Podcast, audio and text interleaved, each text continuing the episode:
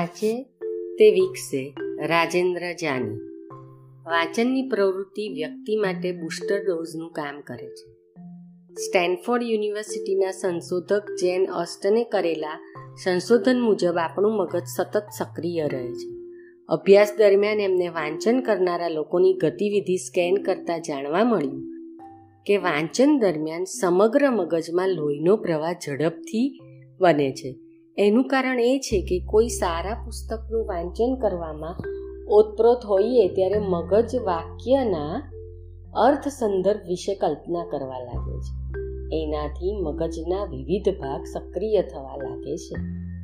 અભ્યાસનું તારણ તો એ પણ છે કે વાંચન વર્તમાન જગતના દબાણ બોજથી બચવામાં મદદરૂપ થાય છે.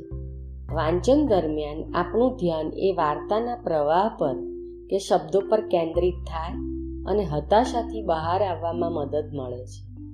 યેલ યુનિવર્સિટીમાંથી થયેલું એક સંશોધન તો ત્યાં સુધી કહે છે કે દરરોજ ત્રીસ મિનિટ એક પુસ્તકના નિયમિત વાંચનથી નહીં વાંચનારાઓની સરખામણીમાં વાંચનારાઓનું આયુષ્ય વધે છે. સંશોધન પરથી નથી લાગતું કે દિવસમાં થોડો સમય વાંચન માટે અનામત રાખવો જોઈએ. અર્લી ચાઇલ્ડહુડ ડેવલપમેન્ટના ભાગરૂપે અન્ય પ્રવૃત્તિની સાથે રીડ ફોર ચાઇલ્ડ જેવી પ્રવૃત્તિ સગર્ભા અને નવજાત બાળકની માતા માટે ડિઝાઇન કરવામાં આવી છે. વાંચન આપણા મન, ચિત્ત, મગજનો વિકાસ કરે છે. મગજ એક સ્નાયુ છે જેને કસરતની જરૂર પડે છે. લખાયેલા શબ્દોને સમજવા એ મગજની ક્ષમતા વધારવામાં મદદરૂપ થાય છે. બાળકોમાં વાંચનની ટેવ વિકસાવવાથી એના ભાષાકીય કૌશલ્યમાં વધારો થાય છે.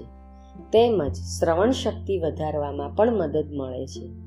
લોકોને વાતો કરવી ખૂબ જ ગમે છે, પણ બહુ ઓછા લોકો અન્યની વાત સાચી કે સારી રીતે સાંભળી શકે છે. સાચી કે સારી રીતે સાંભળવાની ક્ષમતા ન હોય, તો ઘણીવાર ગેરસમજ ઊભી થાય છે, જે નોકરી ગુમાવવાથી માંડીને લગ્ન સંબંધોમાં કડવાશ પેદા કરવાના પરિણામો સુધી પહોંચી જાય છે. વાંચન બીજી વ્યક્તિ કે જે કહી રહી હોય તેના ઉપર એકાગ્ર થવામાં મદદરૂપ બને છે. ટેલિવિઝન, કમ્પ્યુટર કે વીડિયો ગેમ એની જગ્યાએ બરાબર છે, પણ આ બધું એક પ્રકારનું મનોરંજન છે. મનોરંજન માટે અંગ્રેજી શબ્દ છે એમ્યુઝમેન્ટ આ અંગ્રેજી શબ્દ બે મૂળ શબ્દોથી બનેલો છે, એ અર્થાત નોન અને મ્યુઝ અર્થાત થિંક આ રીતે અમ્યુઝમેન્ટ એટલે વિચારોને રૂંધતી પ્રવૃત્તિ. બીજી બાજુ વાંચન માણસની સર્જન શક્તિ ખીલવતી પ્રવૃત્તિ છે.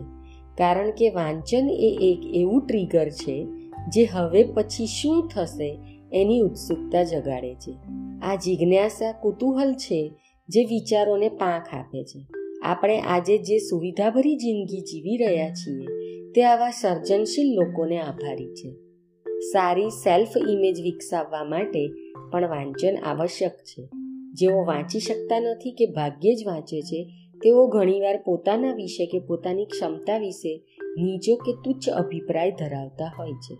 આ લાગણી જ્યારે ટોચે પહોંચે છે, ત્યારે એમને લાગે છે કે આખી દુનિયા તેમની વિરુદ્ધ તેઓ એકલતા અનુભવે છે.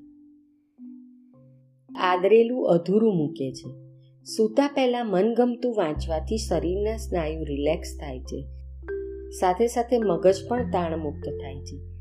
એ હકીકત છે કે વ્યક્તિનું મગજ ખુશ હોય છે, ત્યારે તેને સરસ મજાની ઊંઘ આવે છે.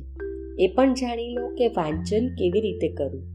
માત્ર કોઈ પુસ્તક ઉઠાવી વાંચી લેવા એમ નહીં, વાંચન એ જ્ઞાનાત્મક અને બહુમુખી પ્રક્રિયા છે, જેમાં તમે શબ્દોને ઓળખો છો, પીછાણો છો ને એના અર્થને ગ્રહણ કરવા. અને એને સમજવાના આપણા મગજને યોગ્ય રીતે કાર્ય કરવા અને વિચારોને પ્રોત્સાહન આપવા એને ઉત્તેજિત કરવાની જરૂર પડે છે.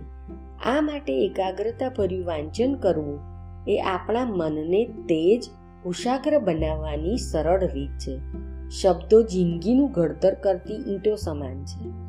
તમે ને હું આજે જે કંઈ અત્યારે છીએ તે આપણે વાંચેલા અને સાંભળેલા શબ્દો અને પોતાના વિશે જે કંઈ માનતા હોઈએ તેનું પરિણામ છે.